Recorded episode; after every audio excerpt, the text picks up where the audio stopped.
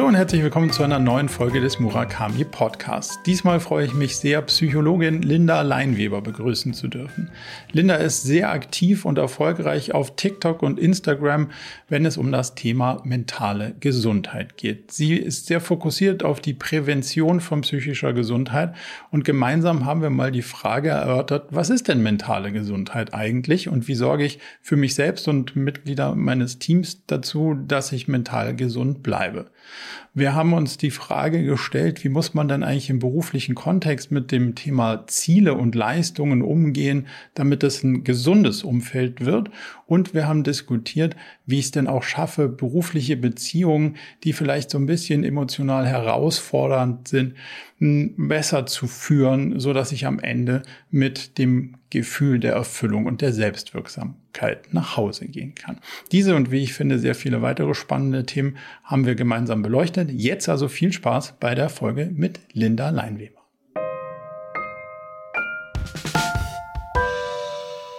Ganz herzlich willkommen. Linda, wie stellst du dich auf einer Dinnerparty selber vor, wenn du niemanden kennst und auch selbst keine Agenda hast? Also wenn du nicht vorhast, da irgendein bestimmtes Ziel zu verfolgen, sondern einfach nur zu sein an dem Abend. Wie stellst mhm. du dich persönlich vor? Ich bin Linda, 35, ähm, wohne in Österreich, sehr ländlich am See. Ich mache jeden Tag Yoga und ich bin sehr gern draußen und wenn ich es mir irgendwie aussuchen kann, dann verbringe ich so viel Zeit, ich kann am Wasser und im Wasser. Okay. Ganz ohne Bezug zu deinem beruflichen Leben? Ich glaube, wenn es keine Agenda gäbe, dann stände das für mich auch nicht im Vordergrund. Nee, weil ich bin ja auch Mensch und dieser Mensch, der lebt auch ohne Profession. das ist spannend, weil erstaunlicherweise die Frage, ich mag die sehr, weil es durchaus schon auch immer so ein bisschen zeigt, wie gut das Thema, also Profession oder Beruf, wie, wie tief und fest das in, im jeweiligen Leben verankert ist. Wenn wir so ein bisschen dann doch jetzt in der Dinner-Konversation zu dem Thema kommen, was machst denn du eigentlich beruflich? Was ist denn dann deine Antwort? Mhm. Ich bin Psychologin und Coach und ich helfe Menschen im 1 zu 1 Setting, ihr Leben zu reflektieren und mit ihnen gemeinsam Lösungen zu finden, dass sie zufriedener und glücklicher sind und dass wir Probleme lösen wie Stress, Orientierungsfragen, viele Beziehungsfragen.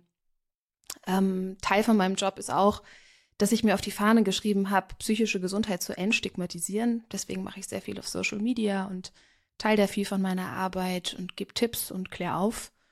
Und ich habe zusammen mit meinem Mann ein Netzwerk an Psychologinnen und Therapeutinnen gegründet, das heißt POIS. Und ähm, das ist total schön. Es ist das jüngste Projekt, was wir jetzt haben. Und das ähm, haben wir letzten Oktober angefangen. Und ja, das ist ein ganz schönes Gefühl, da einfach ein Team im Hintergrund zu haben, die mir helfen, Klientenanfragen zu unterstützen. Wenn wir so ein bisschen uns dem Thema mal nähern, weil du ja gesagt hast, auch entstigmatisieren, wie definiert man denn psychische Gesundheit erstmal, um sich, um sich der Grundfrage nähern zu können? Ja, ähm, ich habe auch ein bisschen gegoogelt und äh, bei psychischer Gesundheit kriegt man echt so sehr phrasenhafte Definition, Definition, ne? Also sowas wie die Abwesenheit von psychischen Erkrankungen und Störungen, so ein bisschen wie bei körperlicher Gesundheit, mhm. was für mich überhaupt nicht ins Schwarze trifft, weil ich glaube, es ist immer ein Kontinuum zwischen Gesundheit und Krankheit. Ich würde vielmehr den Fokus darauf legen, kannst du dein Leben so gestalten, wie du es gestalten möchtest, oder bist du eigentlich in der ständigen Vermeidung bestimmter Dinge, weil dich vielleicht eine Angst aufhält, weil dich Blockaden aufhalten? Hast du das Gefühl, du kannst deine Fähigkeiten ausschöpfen und kannst du auch eine gesunde Leistung zeigen? Also bei Leistung muss man ja auch mal so ein bisschen aufpassen, ist es noch in der gesunden Form oder geht mhm. es auch schon in Richtung, ich übernehme mich? Aber eine gesunde Leistung ist auch ein Anzeichen dafür, dass du psychisch gesund bist, für mich.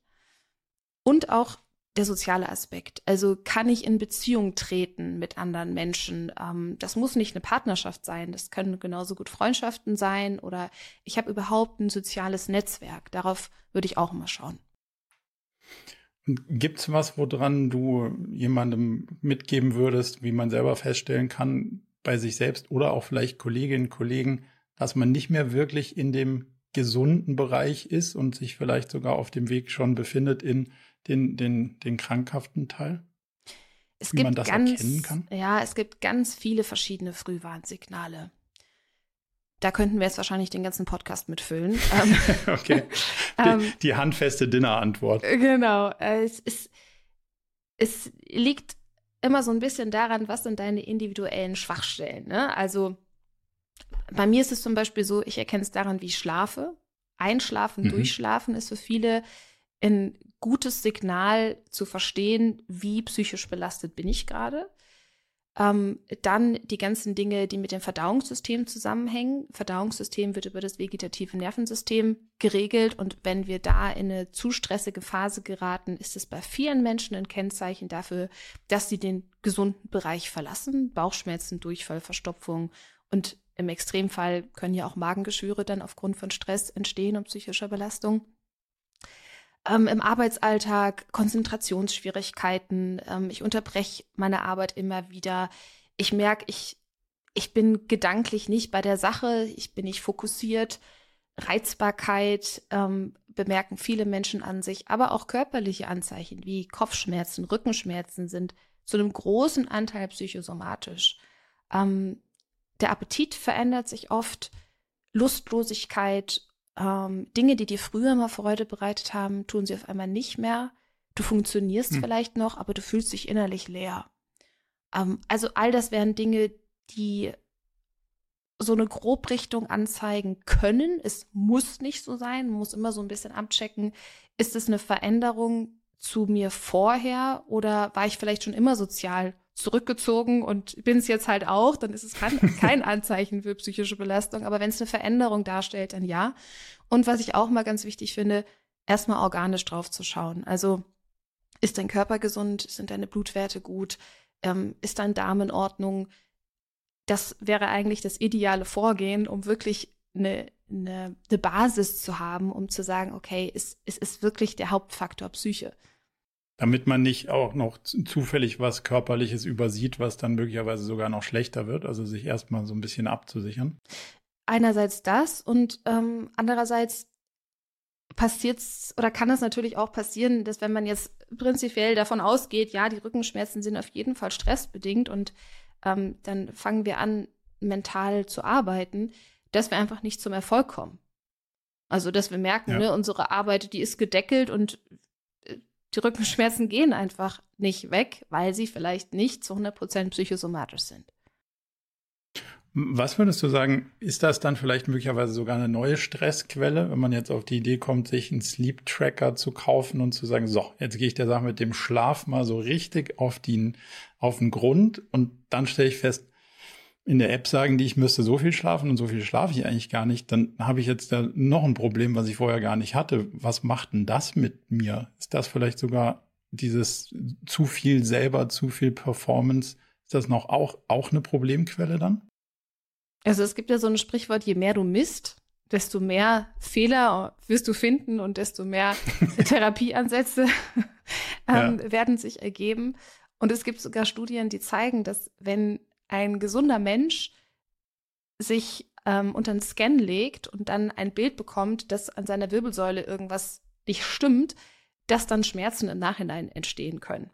Hm. Also es ist wirklich so ein bisschen ähm, tricky, sich extrem zu tracken, zu messen, zu scannen, weil natürlich dadurch auch ein Effekt in uns entsteht. Ne? Jeder kennt die Self-Fulfilling Prophecy und in dem Moment, wo dir die App oder irgendein anderes Tracking-Instrument sagt, so wie du lebst und so wie du dich verhältst, ist es ungesund für dich, gehen wir auch mit dieser Erwartung dann in den Tag oder in dem Fall in die Nacht. Und das beeinflusst natürlich wieder unser gesamtes Wohlbefinden. ja, total. Das kann ich als, also aus persönlicher Erfahrung als durchaus Risikoquelle irgendwie an, angeben.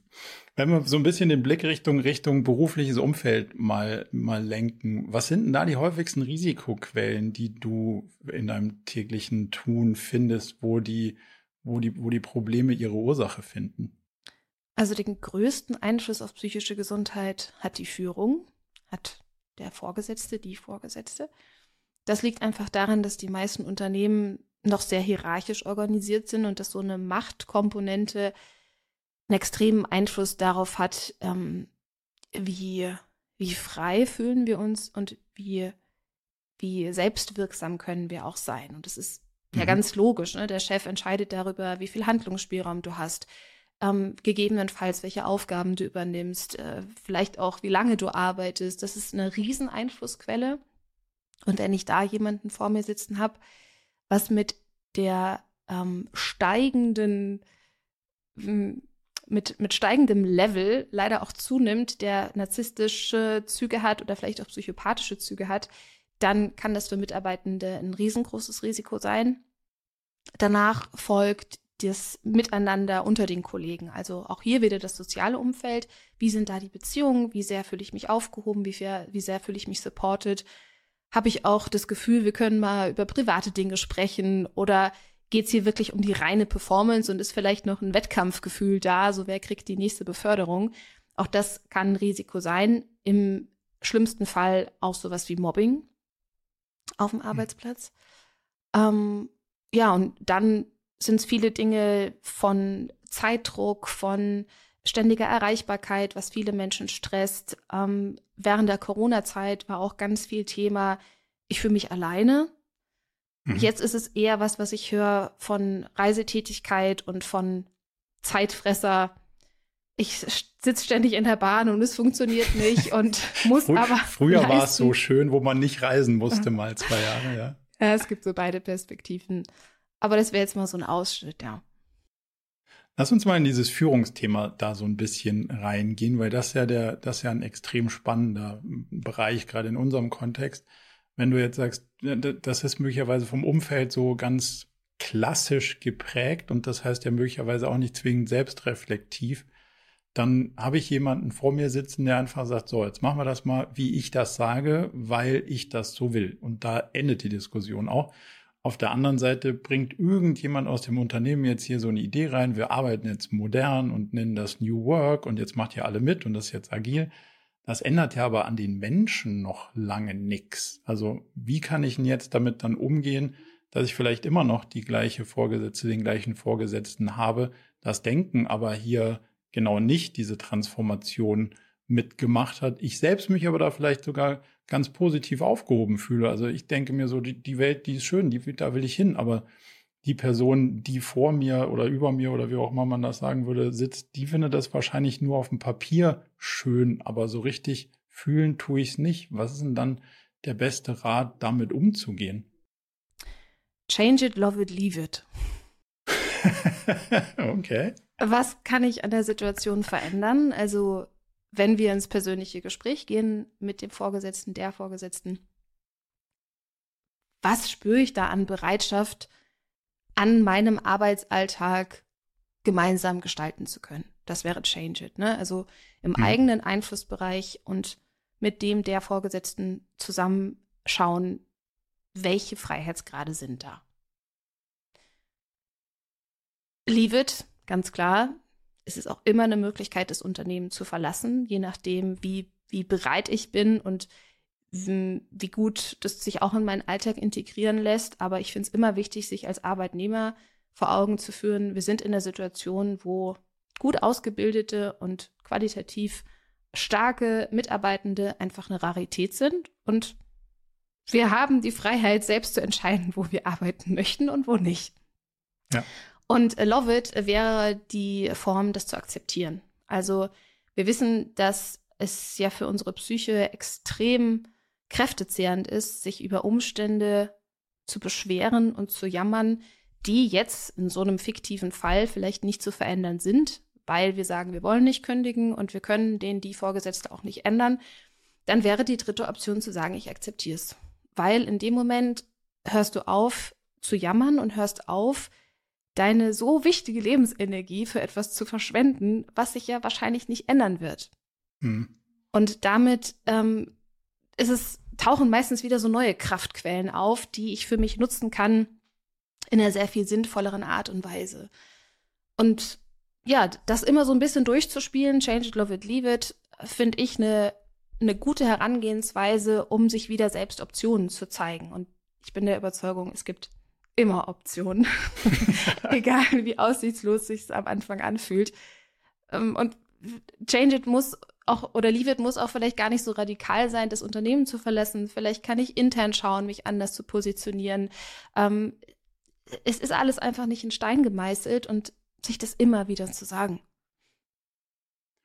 Das stelle ich schon fest, weil ich oft mit so Gruppen dann auch die Diskussion führe und sage, also mein Blick darauf ist immer so ein bisschen, wenn man nicht Teil der Lösung ist, ist man vielleicht sogar Teil des Problems. So, und wenn ich dieses Leave it, wie du es nennst, nicht bewusst auf den Tisch lege, dann bin ich auf jeden Fall Teil des Problems, weil ich ja dann nicht mehr in meinem eigenen Freiraum entscheide, sondern dann gebe ich mich ja so ein bisschen der Sache irgendwie hin. Und wenn ich für mich sage, ich bin in der Reisegruppe eigentlich verkehrt und dann irgendwann nicht aufstehe und sage, können wir mal ganz kurz rechts ranfahren, weil ich würde gerne aussteigen, ich weiß nicht, wie es den anderen geht, dann werde ich ja irgendwann zum Mittäter. Klingt jetzt irgendwie doof, aber du weißt, was ich meine. Also dann, dann kippt ja das System und ich hätte es durchaus in der, in der Hand gehabt und wahrscheinlich hätte dann meine Nachbarin gesagt, stimmt, ich will übrigens auch nicht mehr. Und plötzlich ändert sich die ganze Dynamik. Aber wenn gar keiner irgendwas sagt, dann fährt der Bus einfach relativ lange und ungestört in die verkehrte Richtung. Mhm. Was steht denn da aus einer psychologischen Sicht dem entgegen, irgendwann mal die Hand zu heben und zu sagen, können wir wenigstens mal kurz anhalten und drüber reden, weil mir ist schon mal klar, in die Richtung will ich schon mal nicht. Das heißt ja noch nicht, wie du sagst, ich muss das Unternehmen oder den Bus verlassen, aber ich bringe ich bring ja den Diskurs in mhm. Gang. Was, was hält denn Menschen davon ab, das zu tun? Und wie kommt man vielleicht doch so zum, ich heb mal kurz die Hand? Mhm. Ich finde es erstmal ein total schönes Bild, was du gerade benutzt hast. Das macht es so anschaulich. Ich glaube, es sind innere Widerstände, die uns da abhalten, wo wir befürchten, vielleicht weniger Anerkennung zu bekommen oder anders ausgedrückt, wo wir befürchten, von der Gruppe verstoßen zu werden, ähm, wo wir vielleicht auch existenzielle Sorgen haben. Ne? Viele Menschen sind so eingebunden durch Kredite, die sie abbezahlen müssen, durch ähm, ja durch durch soziale Dynamiken auch im Privatleben, dass sie wirklich darauf gefühlt angewiesen sind, diese Stelle weiterzuhaben. Und es können ganz individuelle Faktoren sein, die uns davor abhalten zu sagen, hey, ich sehe das anders. Vielleicht ist es auch ähm, eine Form der Obrigkeitstreue und ich kenne das gar nicht, dass ich jetzt hier als kleiner Mitarbeiter in Anführungszeichen dem Chef widersprechen darf oder überhaupt sowas ansprechen darf. Das ist ja auch eine Kulturfrage. Ne? Also mhm. ist es üblich im Unternehmen oder ist das hier was total Neues und alle sind still und ich bin jetzt hier die Einzige, die ihre Stimme erhebt. Also das braucht sehr viel Mut in meinen Augen und das braucht eben eine eine innere Sicherheit, einen, einen, einen stabilen Selbstwert, der sagt, selbst wenn mich die Gruppe jetzt verstößt, dann halte ich das aus. Und mhm. im Idealfall braucht es auch eine Form von finanzieller Freiheit, die es auch leichter macht zu sagen, ich schaue mich vielleicht intern anders um oder im Worst Case würde ich auch zwei Monate ohne Job überstehen. Also ich, ich finde, da hängt einfach extrem viel dran, weil das mit einer Angst verbunden ist. Ich, ich stelle mich hier gegen eine Kursrichtung, die ja von oben offiziell so vorgegeben ist. Und das, was die, was die Psychologie sagen würde, ähm, arbeite an deiner Resilienz. Also eine Resilienz besteht ja aus sieben Säulen. Und eine dieser Säule ähm, wird beschrieben mit Verlass die Opferrolle. Und es ist eigentlich nur eine andere Formulierung für das, was du gerade gesagt hast. Ne? Mhm. Ähm, sieh wieder das, was in deinem Einflussbereich liegt und mach dich selbst zum Gestalter der Situation. Und das bringt dich dann auch wieder in eine Selbstwirksamkeit, was für die Psyche extrem gesund ist. Das gehört ist auch. Teil der, mhm. ist, eine kurze Nachfrage, ist, ist Teil davon auch dieses ähm, nicht nur Selbstwertthema, sondern auch ein Selbstbewusstsein, weil du ja gesagt hast, wir sind in einer, in einer Welt, wo jemand, der gut ausgebildet und engagiert ist, der kommt unter. Aber das ist ja eine, das ist ja eine rationale Betrachtung. Das kann ich mir vielleicht so erzählen, aber vielleicht fühle ich mich gar nicht so. Denke ich mir so, die anderen kriegen sicher einen neuen Job, aber ich vielleicht nicht. Damit kann ich ja ganz anders dann in so eine Situation reingehen, die Hand heben, wenn ich mich so oder so fühle. Ist das, mhm. ist das getrennt davon zu betrachten? Selbstwert ist ein Konstrukt, was Selbstbewusstsein enthält. Okay. Also Selbstwert ist die Überzeugung deiner eigenen Wertigkeit. Das ist so das, das tiefste, mm, ja, die tiefste Erfahrung, die tiefste Überzeugung in uns, dass wir wissen, ich bin genug, ich, ich, ich vertraue meinen Fähigkeiten, ich weiß auch, wer ich bin. Ne? Dann sind wir bei dem Selbstbewusstsein. Ich, ich, ich mhm. kenne mich, ich bin mir selbstbewusst. Und das ist meistens was, was uralt ist, also was in der Kindheit entsteht, in den ersten Jahren, meistens so bis fünf. Und was solche Glaubenssätze eben auch hervorbringt von entweder ich, ich glaube an mich und ich weiß, ich kann, kann das schaffen und ich finde einen Weg, also ein gesunder Optimismus, oder auf der anderen Seite, puh, bin ich gut genug, bin ich liebenswert, ich, ich weiß es nicht, ich glaube es eher nicht und äh, ich muss immer aufpassen, dass die anderen mich mögen und ich muss mich anstrengen, um geliebt zu werden. Also diese, diese Dinge, die unsere Beziehungen beeinflussen, im privaten wie beruflichen, lassen sich ganz oft auf deinen Selbstwert zurückführen. Hm. Das heißt aber, wenn das Teil von der Diskussion ist, ist ja dieses ganze New Work-Thema ohne eine extreme Selbstreflexion zumindest mal nahezu chancenlos, oder? Ich kann den Bus nicht aufhalten oder auch nicht aussteigen, wenn ich nicht mit mir selbst in Berührung komme und, und irgendwie auch ins Reine. Ja, ich glaube, das ist äh, für New Work essentiell. Das ist für ein bewusstes und gesundes Leben essentiell. Ist, also es schadet auf jeden Fall in keiner schadet, Dimension des Lebens. Genau, es schadet nicht und es ist einfach ähm, eine Möglichkeit, dich kennenzulernen und ähm, dir deiner Stärken und Schwächen auch bewusst zu sein. Also wenn, wenn ich von einem gesunden Selbstwert rede, dann heißt es auch nicht, dass ich von mir denke, ich bin hier der Superhero und ne, mhm. nichts kann mich aufhalten und tschakka, ich kann alles schaffen. Das, das, das geht dann eher in Richtung blinden Optimismus und ähm, das, da bin ich überhaupt kein Fan davon, sondern es geht um, es geht einfach um eine ein Bewusstsein, um eine Klarheit von dem, was dir wichtig ist und was du auch einstehst und wie dein Leben letztendlich aussehen soll. Das hört sich jetzt sehr groß an, aber die Arbeit macht mindestens acht Stunden von unserem Leben täglich aus. Und wenn das was ist, wo du sagst, das, das, das widerspricht mir auf allen Ebenen, und ich gehe jeden Tag mit Bauchschmerzen nach Hause und ich, ich kann hier überhaupt nicht mein Potenzial leben, und ich fühle mich so, als würden die mich die ganze Zeit bremsen, dann schauen die es an. und irgendwann ist wahrscheinlich auch Konsequenz gefragt in dem ganzen Spiel. Wenn man jetzt so ein bisschen draus zoomt und dann stellt man fest, es gibt die eine Kultur, die haben wir gerade so ein bisschen beleuchtet, das ist die eher traditionelle, wo es um klassische Machtverhalten geht. Die andere, nennen wir sie mal so die Silicon Valley Kultur, da ist ja nichts unmöglich. Und da wird auch, also da wird ja alles, jedes, jeder Versuch, sich die Schnürsenkel zu binden, ist ein Moonshot. Und das Grenzen anerkennen Thema wird ja völlig aus dem Weg geräumt. Und man muss in der Startup-Kultur, du musst es nur wollen und hart genug dafür arbeiten, hasseln, wie auch immer man es nennt, dann das wird schon. Und wenn es nicht wird, dann liegt es nur an dir und ansonsten nix. Das ist ja sozusagen das Gegenteil der Fahnenstange auf der anderen Seite halte ich für, für ähnlich nicht heilsam. Wie kann ich denn damit umgehen, mich dagegen so ein bisschen abzugrenzen und nicht als äh, der Langweiler oder derjenige, der Innovationen nicht richtig sieht, zu gelten? Mhm. Dafür ist für mich eine Sache ganz entscheidend zu wissen. Ähm, ich habe ja eben schon angesprochen, wir haben alle ein vegetatives Nervensystem. Das ist ein, das ist das autonome Nervensystem in uns. Wir haben das Zentrale, das ist unser Rückenmark, unser Gehirn. Das bestimmt, dass ich jetzt hier meine Hand gestikulierend bewegen möchte. Das bestimmt, wie ich sprechen möchte. Also all die Dinge, die ich kontrollieren kann. Das vegetative oder autonome Nervensystem, das macht all die, oder das steuert all die Dinge, die ich nicht bewusst regle. Mein Herzschlag, meine Verdauung, ob mir heiß ist, ob mir kalt ist, wie groß meine Pupillen sind, wie viel Spucke ich im Mund habe. Und dieses vegetative Nervensystem hat zwei große Systeme, den Sympathikus und den Parasympathikus. Der Parasympathikus, der wird immer abgekürzt mit Rest and Digest. Also das ist so die schnurrende Katze, die auf der Couch liegt und die sich richtig gut gehen lässt. Okay.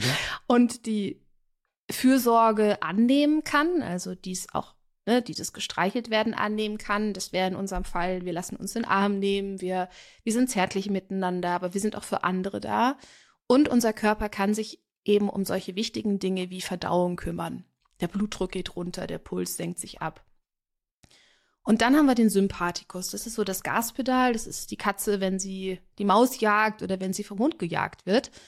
Und da sind wir im gesamten Körper darauf ausgerichtet, Leistung zu zeigen oder auch uns zu schützen. Also es kann beides sein.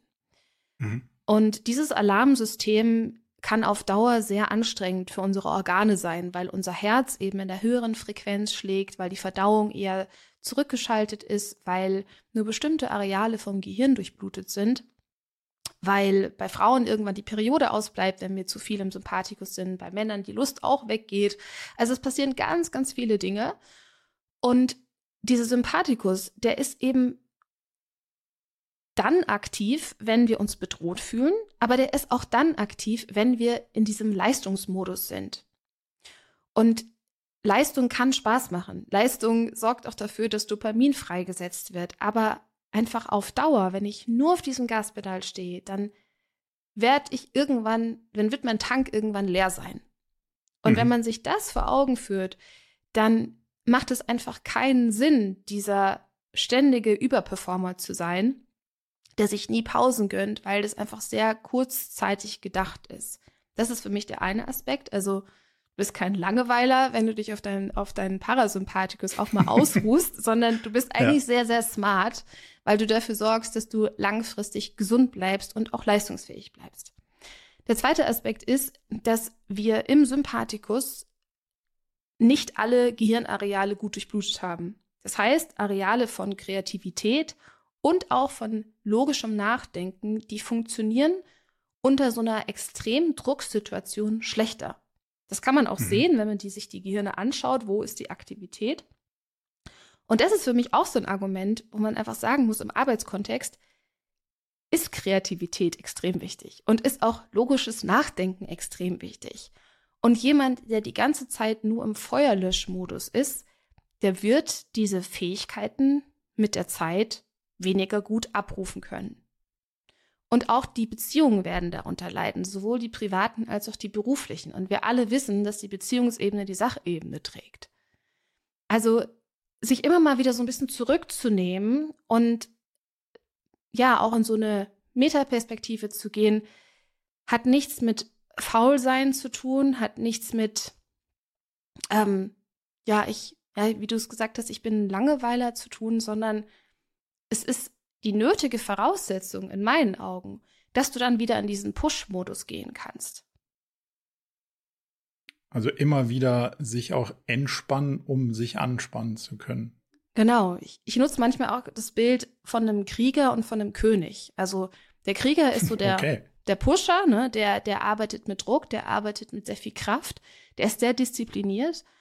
Aber irgendwann hat der Krieger einfach keine Kraft mehr. So, der kann nicht mhm. einen Kampf nach dem anderen kämpfen. Und dann gibt's noch den König. Und der König, der ist die ruhige Instanz, die sich vielleicht mal zurückzieht, die von oben, der von oben auf die Situation schaut, der vielleicht von außen auch manchmal so aussieht, als würde er nichts tun. Aber bei diesem Nichtstun entstehen ganz wichtige strategische Gedanken oder vielleicht mhm. auch neue Ideen. Und wir haben alle diese beiden Rollen in uns und beide Rollen sind wichtig. Und ich glaube, der, der Krieger, der kommt relativ schnell an so eine, so eine gläserne Decke, wenn er den König einfach nicht zur Seite hat. Was würdest du sagen, ist ein gutes eigenes Verhältnis zum Thema Performance und Leistung? Was ist denn eigentlich Leistung, wenn ich da so drauf gucke? Aus meiner Beobachtung kommen wir so, aus einer Welt ganz früher ging es nur darum, dass man da war und Sachen gemacht hat, die relativ klar beschrieben waren. So Fließbandarbeit. Da musst du so und so lang da sein. Irgendwann hat einer gesagt, wir zählen nicht, wie lange du da bist, sondern was hinten rauskommt. Und dann kam ja so ein neuer Management-Trend, der dann gesagt hat, nee, nee, nee, warte mal ganz kurz. Es geht nur noch um das Erreichen von Zielen, also wenn du viele Ziele erreichst, dann hast du eine gute Performance oder Leistung. Aber das funktioniert ja nur im komplizierten oder einfachen Umfeld. Im komplexen Umfeld funktioniert das ja nicht so gut. Das heißt aber, was ich beobachte, ist, dass Leute immer noch mit der Definition von Leistung aus einer anderen Welt oder vielleicht aus einem anderen Umfeld unterwegs sind, in einer komplexer und schneller gewordenen Welt und aber mit diesem Bild der oder Selbstbild von Leistung und damit natürlich auch, so steuere ich ja möglicherweise auch Mitarbeiterinnen und Mitarbeiter über diesen Leistungsbegriff gar nicht in Betracht ziehen, dass man manche Sachen vielleicht gar nicht unter Kontrolle hat oder auch noch nicht so genau weiß, wie man jetzt einer AI beibringt, wie sie das und das machen soll. Und dann ist es ja sau schwierig rauszukriegen, war das jetzt eigentlich ein guter Job oder nicht? Kann ich jetzt mit mir zufrieden sein und nach Hause gehen oder muss ich heute Abend noch mal so richtig rankacheln? Was sind die, was ist der beste Blick auf den Begriff der Leistung für mhm. mich selber und damit dann auch im Umgang mit Mitarbeiterinnen und Mitarbeitern?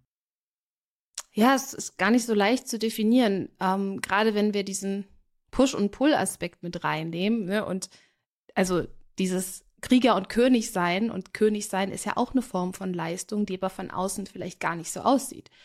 Ähm, in meiner Praxis, ich beschreibe es immer ganz gerne so mit dem eigenen Stresslevel und es gibt ein gesundes Stresslevel, wo ich in meine High Performance komme, wo ich also meine beste Leistung zeigen kann. Und das ist in einer gesunden Forderung. Und diese gesunde Forderung, die zeigt sich so, dass ich im Flow bin, dass ich das Gefühl habe, ich entwickle mich weiter, ich bin gefordert, ich, ich kann daran wachsen, aber ich bin eben nicht ständig unter Zeitdruck, ich bin aber auch nicht ultra gelangweilt. Also Unterforderung mhm. ist ja genauso ungesund wie eine Überforderung. Und das ist für mich eine, eine gute Definition. Also Leistung bedeutet, du bist im Flow, du, du, du, du wächst innerlich. Und ich kann auch daran wachsen, mir kreative Gedanken zu machen. Es muss nicht, es muss nicht die Excel-Tabelle sein, die ich zu Ende ausfülle, oder es muss nicht, es müssen nicht die 300 E-Mails sein, die ich pro Tag schaffe. Also ähm, Forderungen gibt es auf unterschiedlichsten Ebenen und da wäre für mich so eine etwas freiere Definition auf jeden Fall passender. Also ich, ich bin auch zu dem Schluss gekommen, dass es eher um den fast eher um den Input als um den Output und den Outcome geht, wenn ich mich damit beschäftige. Also wenn ich schlau darüber nachgedacht habe, die richtigen Sachen zu verfolgen zu einem gegebenen Maß. Also wenn ich jetzt sage, ich bin jeden Tag bereit, acht Stunden zu arbeiten und das will ich auch konzentriert machen und nicht die Hälfte davon auf Instagram rumdanteln und dann so tun, als wenn ich, also wenn ich wirklich bei der Sache bin. Vielleicht sind es auch nur sechs Stunden oder vier. Aber wenn das der Bereich ist, den ich sozusagen konzentriert da reingeben will und mich dabei nicht ablenken lasse und dann interessiert beobachte, was rauskommt, dann darf ich mit mir zufrieden sein weil mehr war offensichtlich nicht drin. Ich habe die schlauesten Sachen, die mir eingefallen sind, so lange konzentriert verfolgt, wie ich, also wie ich gedacht habe, dass gesund oder angebracht ist. Und dann nehme ich das Ergebnis interessiert hin. Mhm. Natürlich bin ich der Typ im Internet mit den Zielen und deswegen gucken einem immer alle dann wild an und sagen, das kann doch nicht sein. Aber ich glaube, das ist der einzige Weg, gesund mit dem ganzen Kram umzugehen. Und was da ja drin steckt, ist, ich kann es nicht so richtig beeinflussen, was dann aus meiner Zeit rauskommt. Und das ist ja ein massives Ohnmachtsgefühl. Und das heißt, ich verliere komplett die Kontrolle, dass das, das, das, das, das und das auf meiner Liste alles bis Ende der Woche, Ende des Monats, Ende des Jahres und je weiter der Zeitraum wird, desto unrealistischer wird das ganze Spiel ja, auch wirklich hinzukriegen sein muss. Und dieses, wir müssen doch unsere Ziele erreichen, das kann doch eigentlich nur unzufrieden machen, wenn ich da so drauf gucke. Wenn die Ziele so aussehen, ja. Wenn die Ziele so aussehen, dass ich am Ende des Tages X inhaltlich erarbeitet haben muss. Ja. Wenn mein Ziel so aussieht, dass ich sage, ich möchte konzentriert arbeiten, ich möchte in einem positiven Zustand bleiben, ich, ich sorge für mich, ich äh, mache regelmäßig Pausen und ich achte eben darauf, dass, dass dieses Flow-Gefühl da ist und dass, dass ich mich selber auch nicht belüge, sondern wirklich bei der Sache bin.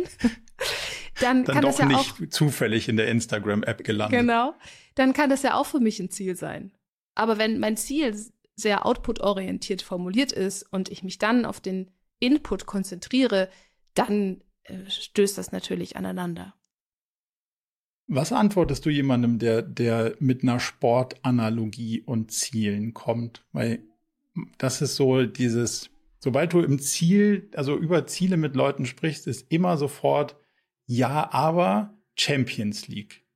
Ja, aber Ironman. Ja, aber, also es gibt ja immer irgendwie so ein, das muss man sich nur ganz stark vornehmen und dann muss man richtig trainieren und dann ist man entweder Weltspitze oder Gewinner. Mhm. Meine Beobachtung ist, das ist halt leider in einem Spiel, in dem es gar keinen Gewinner oder Verlierer gibt und die Weltspitze von ich arbeite als Lehrerin oder ich arbeite so und so, die gibt's ja auch nicht. Also ist ja nicht alles eine Liga, die relativ mit einfachen Sachverhalten und, und externer Bewertung unterwegs ist, sondern im komplexen Umfeld oder Wissensarbeit, da gibt's ja gar keinen Gewinner, da gibt's überhaupt keinen ganz vorne und ganz hinten. Und trotzdem wird die ganze Welt der Ziele und der Leistung mit so Sportanalogien ähm, belästigt, mhm. ohne so einen richtigen Transfer hinzukriegen, dass das Umfeld, in dem so eine Sportanalogie stattfindet, ja nicht banal ist, aber zumindest auch nicht kompliziert, also nicht kompliziert. Das ist ja, da ist ein Feld um einen Rasen und zwei Tore und die anderen rennen im Kreis und der eine schneller als der andere. Das ist ja nicht, da ist relativ viel Unsicherheit rausgenommen. Also gibt's nicht, man weiß, wie es funktioniert, aber in meiner echten Welt ist ja sau viel unsicher. Würde es mir helfen, das von mir zu weisen und zu sagen, verstehe die Analogien, hat aber für meine Realität relativ wenig Aussagekraft und deswegen will ich auch gar nicht Champions League sein, weil ich gar nicht weiß, was das sein soll. Hilft das vielleicht so ein bisschen in der Diskussion? Ich glaube, ich würde erst mal fragen, warum möchtest du denn in der Champions League, Champions League sein? das ist die noch viel spannendere, hinterliegende Frage. Fangen wir mit der an. Also, ne, was, was reizt dich daran? Was verbindest du damit? Und je öfter du warum fragst, desto näher kommst du den Werten, die damit verbunden sind. Und mhm. vielleicht können wir mit den Werten arbeiten. Vielleicht können wir daraus für dich eine Vision schaffen, eine Motivation schaffen, die attraktiv ist, die dich, ähm, die dich in eine Richtung zieht. Und das ist ja gar nichts Verwerfliches. Ich glaube, ich würde diesen Versuch mit den Analogien aus der Sportwelt so verstehen, dass das etwas ist, was die meisten von uns gut kennen und wo man schön abgrenzen kann. Das ist ein Verlierer, das ist ein Gewinner, das ist gut, das ist schlecht. Und das ja. ist ja was, was, was die Psyche mag. Also wir lieben Schubladen und sie verleiten uns oft zu pauschalen Aussagen und zu vorschnellen Schlüssen. Aber es ist einfach eine leichte Kategorisierung. Und es ist etwas sehr Energiesparendes. Und wir können ja diese Kategorie verwenden, aber ich glaube, wir müssen einfach ein bisschen tiefer buddeln, um sie übertragbar zu machen auf einen Alltag, der dann doch etwas anders aussieht als Lehrerin oder welcher Beruf da auch gerade aktuell ist.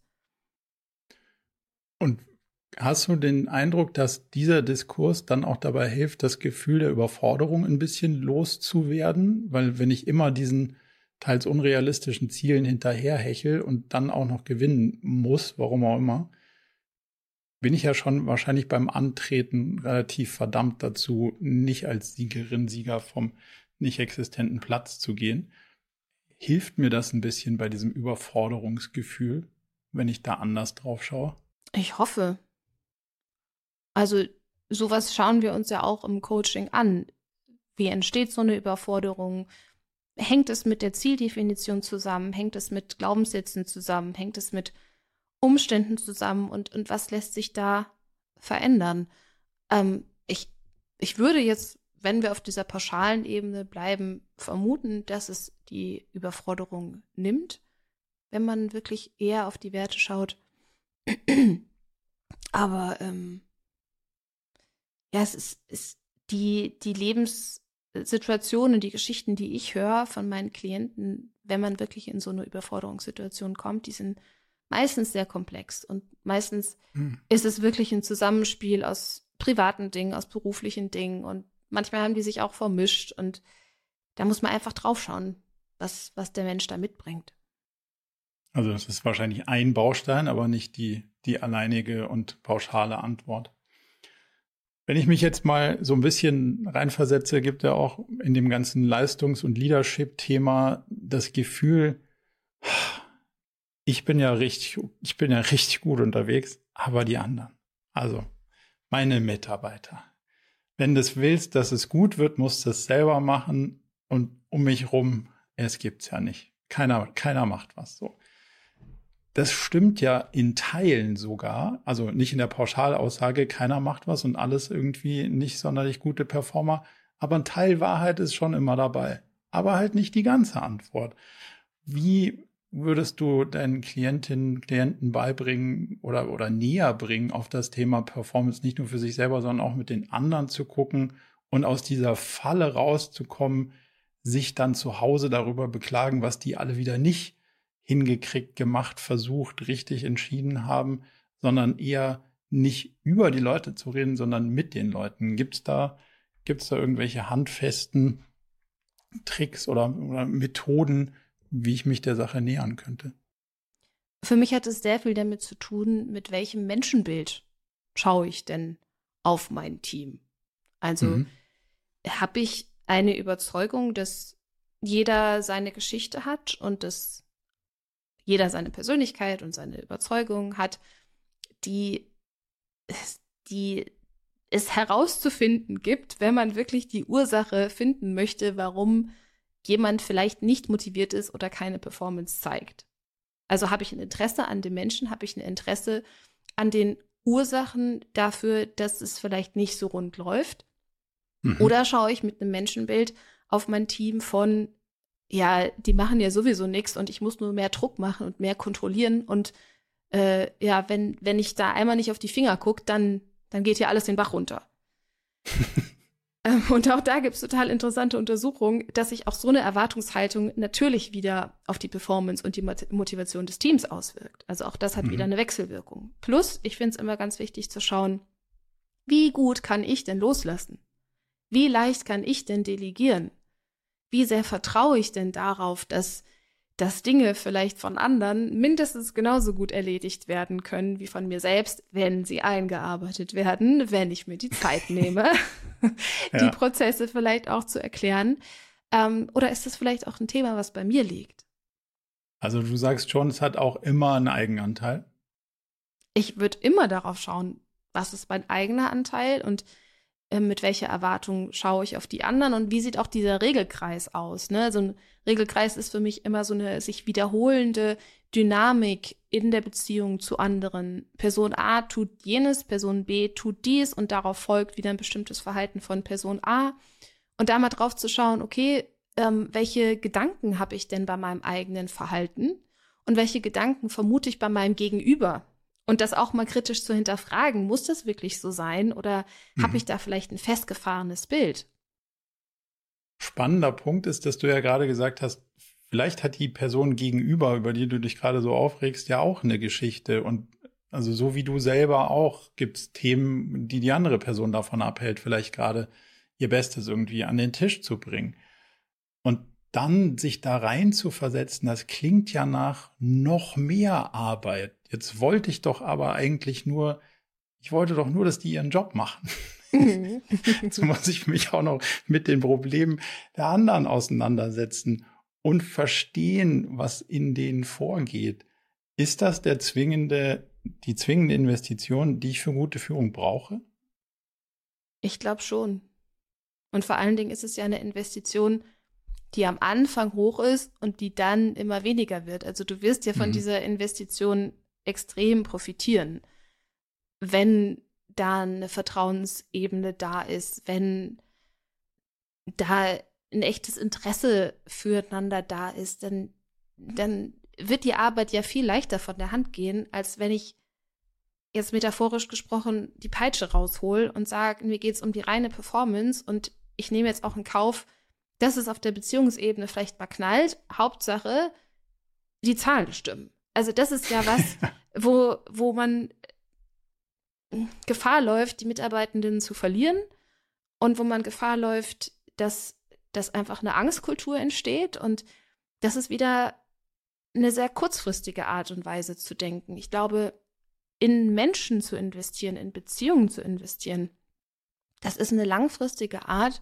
eine Kultur zu schaffen, wo man sich öffnen, wo man sich öffnen darf, wo man auch über Fehler sprechen kann und wo man die Möglichkeit hat, gemeinsam zu wachsen. Weil wir werden es nicht schaffen, dass alles immer rund läuft, dass, dass die Performance immer stimmt. Es, ist ja surreal. Das, das schaffe ich nicht als Solo-Selbstständige und ja. das schafft man auch nicht im Team. Wir sind Menschen, wir sind keine Roboter und selbst eine, ein Roboter hat mal irgendeinen Fehler, den man beheben muss, den man rausfinden muss.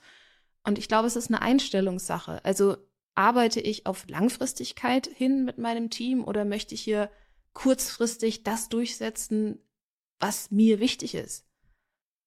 Und das ist, glaube ich, auch ein, ein, extremer Erkenntnisgewinn, wenn man sagt, okay, das, es geht ja aber auch darum, da sitzt nicht kein Roboter, weil ich noch keinen gefunden habe, also kein Roboter, keine AI, kein was auch immer. Ich habe es nur noch nicht geschafft, den Menschen da wegzukriegen, ist ja was anderes als, es ist gut, dass der da ist und ich will auch, dass der da bleibt, weil das gibt mir ganz andere Möglichkeiten. Aber so müsste man natürlich schon, schon da drauf schauen, damit es dann auch beidseitig eine wertstiftende Beziehung wird.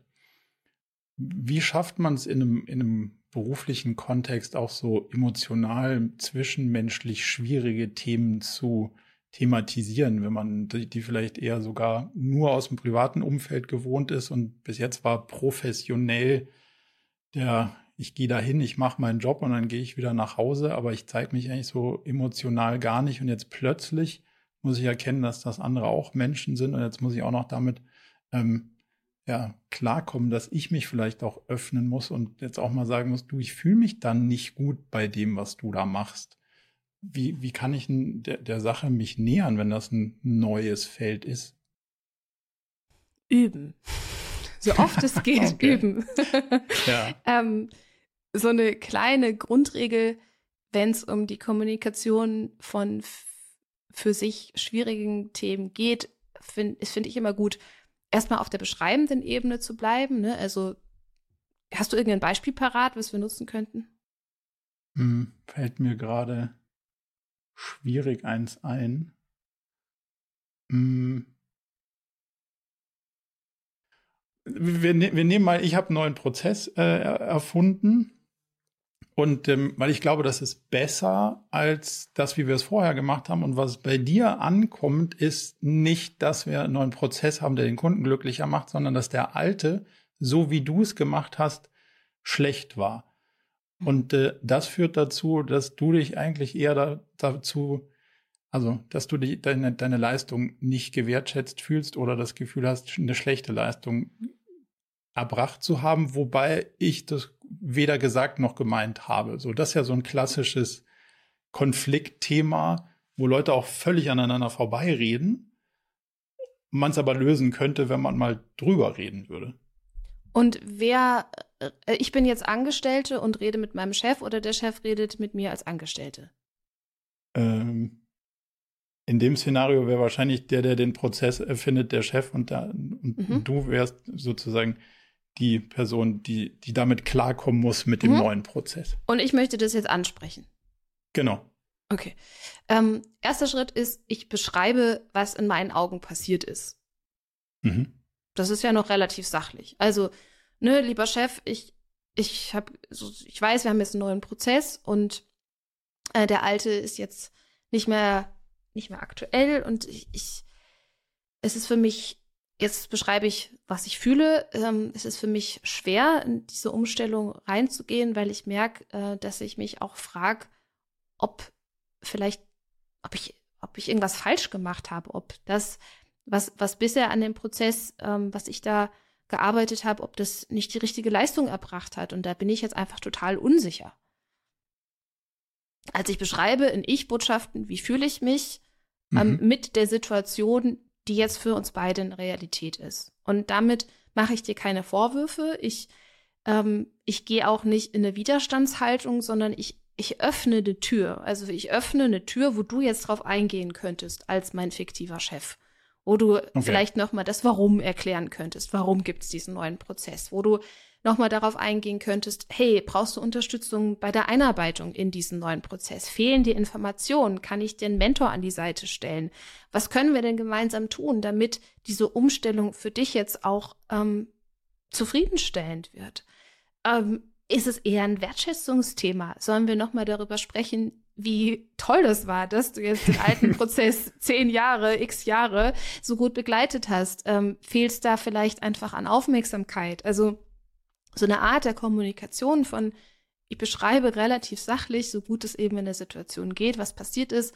Und dann beschreibe ich in Ich-Botschaften, was ich mir, was ich fühle.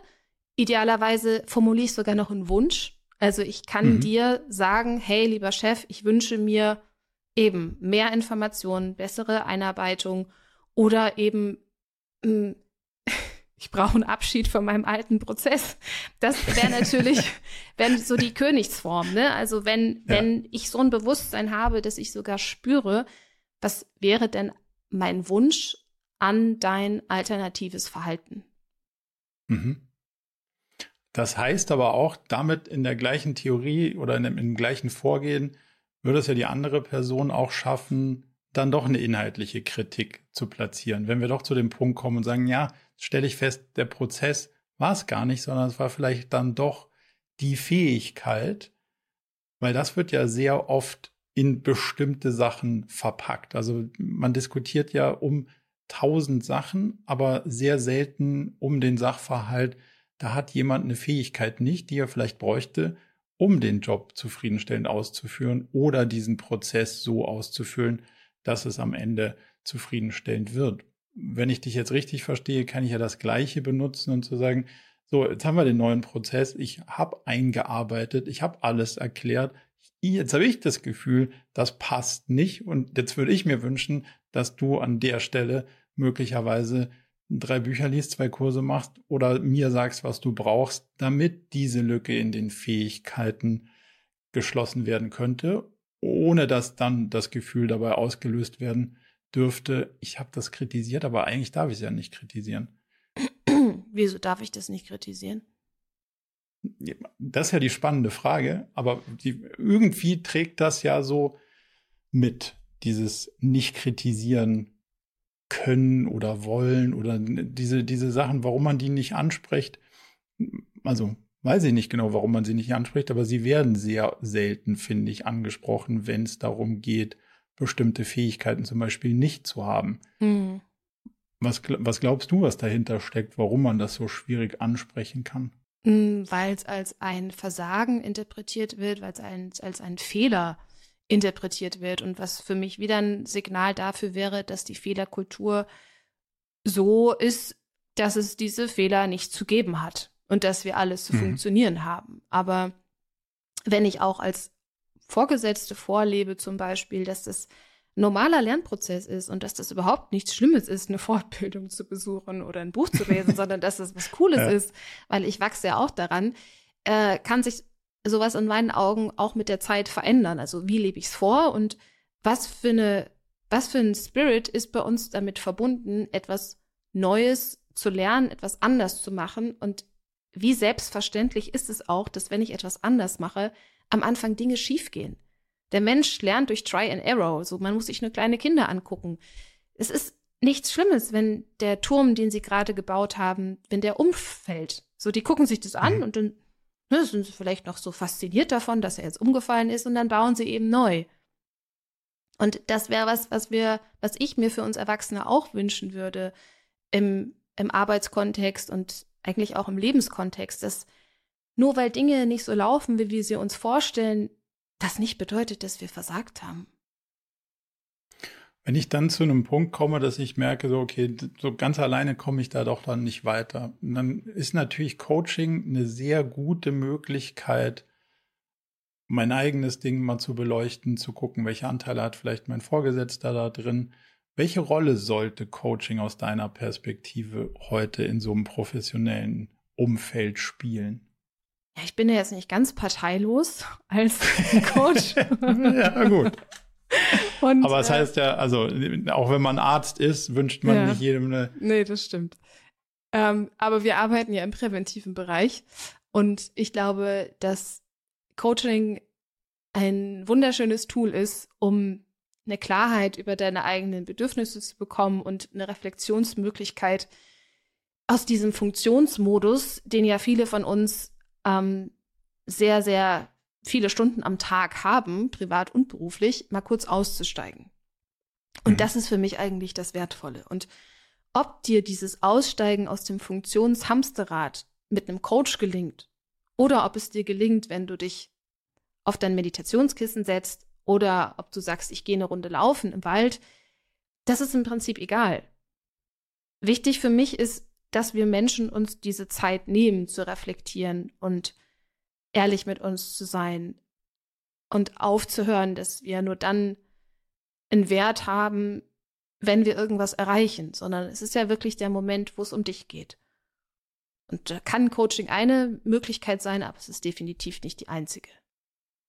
Was sind die Argumente für Arbeitgeberinnen und Arbeitgeber, Coaching als Teil des Arbeitspaketes den Mitarbeiterinnen zur Verfügung zu stellen? Gibt es äh, Sachen, die oder gibt es Daten, die zeigen, das macht sogar die Produktivität am Ende besser? Mm, es, ich kenne jetzt die Daten nicht, ähm, aber für mich ist es schon so, dass wenn wir sagen, ne, es ist wieder ein Investment, was wir zu einem Zeitpunkt unseren Mitarbeitenden und im Idealfall auch uns selbst schenken, mit dem wir die Wahrscheinlichkeit erhöhen, dass wir gesund bleiben, weil wir mhm. bewusst sind, weil wir auf unsere Grenzen achten und weil wir auch immer wieder ein Checkup machen, ob die Arbeit, die wir hier leisten, mit unseren Werten und Zielen konform, konform geht. Konform? Konform, so rum. Ja. Also es ist einfach eine, eine Möglichkeit, ein Bewusstsein zu schaffen, wo ich davon überzeugt bin, dass dieses Bewusstsein hilft, eine Performance und eine gesunde Performance wahrscheinlicher zu machen. Wenn man nochmal so über diese, über die Performance generell spricht, ähm, da gibt es ja dieses Jerk-Stockton-Law, wo man die Performance mit dem eigenen Stresslevel in Verbindung setzen kann. Und die gesunde Forderung führt eben dazu, dass du in deine High Performance kommen kannst. Und mhm. das ist im Prinzip auch das Ziel, was, was ich mit Coaching angeboten habe. Ich möchte das Individuum so unterstützen, dass es in dieser optimalen Stressanforderung, in dieser gesunden Stressanforderung, wo es eben wachsen kann und wo es sich gesund gefordert fühlt, bleiben kann. Das bedeutet, es ist für das Individuum ein Schutz und ein Glücksgefühl, weil das ist der Bereich, der uns am meisten Spaß macht. Aber es ist eben auch für das Unternehmen gesehen wirtschaftlich das Beste, was passieren kann, weil mhm. idealerweise wären dann alle Mitarbeitenden in ihrer High Performance, in ihrem optimalen Stresslevel. Und das bedeutet natürlich auch, dass insgesamt die, die, Wirtschafts-, die Wirtschaftssituation sich verbessert. Plus, wenn man sich anschaut, was passiert, wenn man sich überhaupt nicht um seine Mitarbeitenden anschau äh, kümmert und die landen vielleicht im Burnout oder auch im Boardout, welche Ausfalltage das bedeutet, welche Kosten damit verbunden sind oder auch, was das bedeutet, wenn Mitarbeitende kündigen.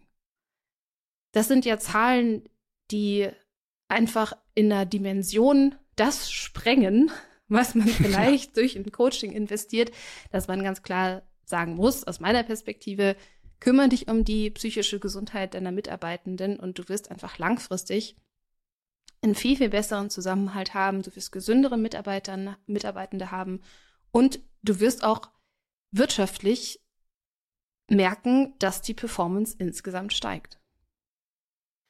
Wie würdest du vorgehen, wenn du jetzt sagst, Mensch, das, ich glaube, das macht total Sinn, für ein Individuum die richtige Person zu finden, mit der zu arbeiten an den persönlichen Themen? Mhm.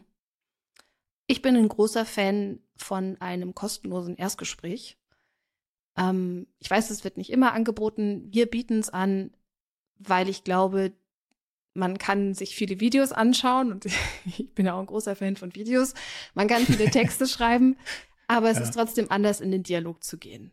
Und ja. ähm, deswegen finde ich so ein kostenloses Kennenlernen ganz, ganz wichtig. Hör auf deinen Bauch. Ähm, achte darauf, ob du dich verstanden fühlst, ob du ausreden kannst, ob mit dir ein Ziel vereinbart wird, wo du wirklich spürst, okay, dieses Ziel, das ist meins.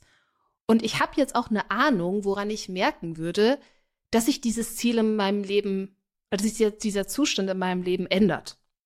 Mhm. Weil viele kommen ins Coaching und sagen, ja, ich möchte an meinem Selbstwert arbeiten, zum Beispiel.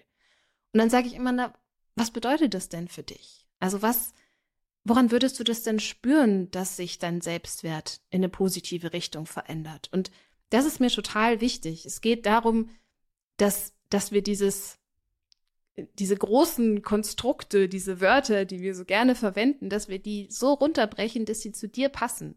Und wenn du sagst, ja, ich merke das daran, dass ich in Verhandlungen sicherer bin. Oder ich merke das daran, dass ich, dass ich mich, mich traue, in der Vorstellungsrunde ohne Zittern mich vorzustellen. Oder, oder, oder. Also, was bedeutet okay. es genau für dich? Ähm, ich fasse das dann alles auch zusammen. Ich mache eine kleine Erstanalyse, ähm, nutze gern die Skalenfrage. Also wie belastend ist das für dich momentan auf einer Skala von 0 bis 10? Das kann man im Prozess immer wieder schön abfragen. Daran kannst du auch erkennen als Coachie, was hat sich verändert, was hat mir geholfen, ähm, woran möchte ich aber noch arbeiten, was sind so Punkte, die fehlen. Also sehr viel Transparenz, darauf würde ich immer achten. Und ob dieses Coaching darauf ausgelegt ist, deine Selbstständigkeit zu stärken. Ich bin kein Fan von Paketen, weil ich verstehe nicht die Motivation zu sagen, du musst jetzt bei mir acht oder zehn Sessions kaufen, wenn wir beide den Prozess noch nicht überblicken können. Mhm. Ähm, also geht es darum, dass, dass du so gestärkt wirst durch Tools, durch ähm, Reflexionsfragen, durch Hausaufgaben in Anführungsstrichen, die du auch zwischen den Sessions machen kannst, dass du deinen mentalen Toolkoffer einfach immer weiter füllen kannst. Und dass du mich im Idealfall so schnell wie möglich gar nicht mehr brauchst. Oder geht es in eine Richtung, wo, wo eigentlich eher ein Programm abgearbeitet wird und deine akuten und individuellen Dinge vielleicht gar keinen Raum finden? Mhm. Wäre ich immer ein bisschen vorsichtig. Ich habe auch eine Struktur, aber diese Struktur, ja. die ist zurückgestellt, wenn du mir sagst, hey Linda, äh, wir müssen hier mal kurz ein Feuer löschen und dann löschen wir natürlich gemeinsam dieses Feuer. Du bist ja. die Hauptperson und das, dieses Gefühl sollte sich auf jeden Fall durchziehen. Und ähm, ja, dazu gehört für mich einfach eine Freiwilligkeit, eine hohe Eigenmotivation, ganz viel Transparenz und dieses Gefühl, angenommen zu sein. Also du darfst da sein mit all deinen Gefühlen. Es gibt nichts, wofür man sich schämen muss. Ich bin so ein bisschen das lebendige Tagebuch. Also das, okay. sollte, das sollte vielleicht vom Gefühl her ähm, ganz gut passen. Okay, aber das heißt auch sehr viele Sachen, die man jetzt natürlich Performance Marketing beworben da draußen findet, so das zwölf Wochen Programm zur erfolgreichsten Führungskraft, die sind auf jeden Fall ja, kritisch zu hinterfragen oder sollte man mal die, die Augen genau aufmachen? Ich, ich schaue da sehr kritisch drauf, ja. Und ähm, Ganz schwierig finde ich eben auch, wenn es keine Möglichkeit gibt, da mal so ein bisschen reinzuschnuppern und äh, du bist mhm. sofort verpflichtet, diese zwölf Stunden zu kaufen. Ähm, vielleicht gibt es ein kostenloses Webinar, aber danach musst du auf jeden Fall kaufen. Und ich, ich würde mich damit nicht wohlfühlen. Es ist, man weiß ja, dass mindestens 60 Prozent von so einer mentalen Arbeit auf der Beziehungsebene beruht. Also einfach nur ne, die Chemie zwischen dir und dem Klienten oder der Klientin. Und wie soll ich das bitte rausfinden, wenn ich nicht mehr mit der Person sprechen darf?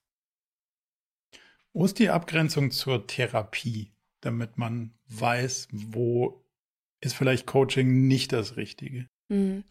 Therapie hat immer einen Heilungsauftrag. Also hier spricht man nicht mehr von einem präventiven Bereich, sondern da liegt eine psychische Erkrankung vor. Das heißt, wir haben in einen anderen Auftrag. Beim Coaching mhm. ähm, gibt es keinen Heilungsauftrag. Da haben wir Ziele, die sich im gesunden Bereich anordnen lassen. Das ist ein ganz wichtiges Unterscheidungskriterium. Ich weiß, dass auch in vielen klassischen Coaching-Ansätzen es keinen Blick zurück gibt. Also in der Therapie mhm. schaut man sich ja an, welche Prägung bringst du mit, ähm, wer bist du als Mensch, wie hat das vielleicht alles dazu beigetragen, dass du heute diese Blockaden hast, die wir uns gemeinsam anschauen oder eben diese Erkrankung.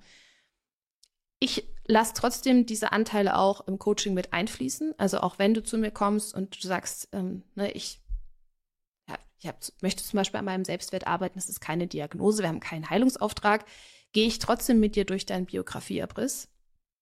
Ähm, ich weiß, damit hebe ich mich ein bisschen von den von vielen anderen Coaching-Auffassungen ähm, ab. Aber ich habe die Erfahrung gemacht, dass das einfach ein total wichtiger Anteil ist. Und deine Biografie kurz anzureißen, das muss jetzt nicht ewig lang sein, hilft mir einfach, dich als Mensch kennenzulernen und hilft mir auch besser, mit dir gemeinsam Hypothesen aufzustellen, wie vielleicht diese Glaubenssätze entstanden sind, die für dich heute schwierig sind. Mich würde mal so, weil wir am Anfang über das Thema Entstigmatisierung kurz gesprochen haben, dein Blick darauf ähm, interessieren. In meinem, in meinem Online-Training sage ich an irgendeiner Stelle, dass ein großer Teil, und ich sage sicher nicht alle, aber ein großer Teil der Führungskräfte und so ein bisschen je weiter oben, desto wahrscheinlicher durchaus mit einer Therapie gut beraten werden. Mindestens beim Coaching, aber wahrscheinlich sogar mit einem therapeutischen Ansatz. Dafür kriege ich irgendwas zwischen Verwunderung, das kann der doch nicht sagen und das muss man sofort daraus nehmen. Hm. Aber ich glaube, es stimmt. Und es ist ja nicht dafür da, Leute zu provozieren und zu sagen, ihr habt da ein Problem, sondern eher Leute einzuladen, mal hinzuschauen, dass möglicherweise Probleme da sind und bei eher mehr statt eher weniger Leuten. Trotzdem ist die Wahrnehmung, dass das in, in gerade höheren Führungsetagen als völliger Angriff und als völlige Übertretung jeglicher Grenzen. Sie würde es nie auf eine Person beziehen sagen, bezogen sagen, aber so eine generelle Aussage würde ich sagen, kann man jetzt über so ein paar Jahre Erfahrung dann doch schon ziehen. Warum glaubst du, reagieren die Leute so angegriffen oder so negativ wenn man so eine Hypothese in den Raum stellt? Mm, ich könnte mir verschiedene Gründe vorstellen. Einerseits ist es oft ein bisschen schwierig, so zu pauschalisieren. Das stößt oft auf Widerstand, ne, zu sagen, die Chefetage braucht generell Therapie. Eher mehr als weniger. Das ist eine Aussage der Wahrscheinlichkeit. ja. ähm, zweitens ist Therapie äh, immer noch etwas, was von den von vielen Menschen als etwas angesehen wird, was kranke Menschen machen, was ähm, ja, was, was einen irgendwo in eine Schublade steckt, in der man nicht gerne ist. Mhm. Ähm, und das ist natürlich dann wieder das Stigma. Ich würde, ich würde sagen, Therapie ist etwas, was allen Menschen gut geht, gut tun würde. Also für mhm. mich ist Therapie wirklich ein, ein Luxusgut, äh, wo sich jemand 50 Minuten im kassenärztlichen Umfeld Zeit nimmt, sich wirklich mit dir zu beschäftigen. Und das ist einfach nur mega gut. Und wenn wir da mal nach Amerika schauen, dann gehört es fast schon zum guten Ton, dass man einen Therapeuten hat. Voll. Also wenn du selbst reflektiert bist und einigermaßen klar, so dann, dann, dann gehst du einfach zur Therapie. Ähm, ich hoffe, dass es sich ein bisschen verändert. Ich erzähle auch immer davon, dass ich Selbsttherapieerfahrung habe und dass ich früher Panikattacken hatte und äh, hoffe, dass es da einfach eine Normalität reinkommt, je mehr Menschen offen darüber reden, was Therapie für sie bedeutet und wie sie das für sich nutzen. Aber ähm, ja, vielleicht, ich, vielleicht liegt es daran, dass du es in der Formulierung auf eine bestimmte Personengruppe bezogen hast, dass es so auf, ja, auf ja. Widerstand trifft. Ähm, und ich, ich könnte mir vorstellen, was du damit sagen willst. Und ich glaube auch, dass je mehr Verantwortung wir haben und je mehr ähm, Menschen wir führen, und in dem Moment ne, ist das ja so bei einem, bei jemandem, der, der auf, einer, auf einem hohen Level in der Chefetage sitzt, äh, desto wichtiger ist es, dass ich mit mir selbst im Reinen bin und dass ich mir eben über diese Verantwortung auch bewusst bin. Und ja, dann auch, wie in vielen anderen Lebenssituationen, ist eine Klarheit sehr, sehr hilfreich und Therapie kann eine Klarheit einfach fördern. Aber eben auch für alle anderen. ja, absolut.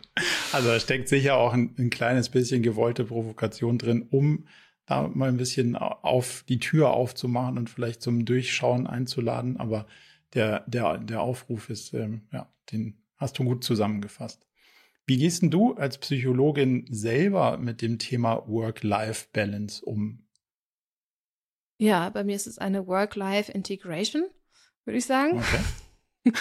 also, ähm, ich mache sehr viele verschiedene Dinge und diese Dinge, die lassen sich nicht in ein Stundenkonzept gießen, das sich so klar abgrenzt von heute ist Wochenende, heute ist nach 19 Uhr oder whatever. Mir geht's mit diesem Modell sehr viel besser. Also mich stresst es weniger, mir zu erlauben, an einem Samstagmorgen vielleicht zwei Stunden zu arbeiten und irgendwas für mich zu sortieren, als zu sagen, nein, ich darf das auf gar keinen Fall und dann wird mein Montag einfach super lang ähm, oder mein Freitag super lang. Ich, ich fahre damit besser zu schauen, okay, wie, wie kann es ineinander fließen? Und es ist für mich so lange in Ordnung, dass ich sage, bis ich sage, oder solange ich sage, Freizeit und Privatleben hat eine große Priorität in meinem Leben und Arbeit auch.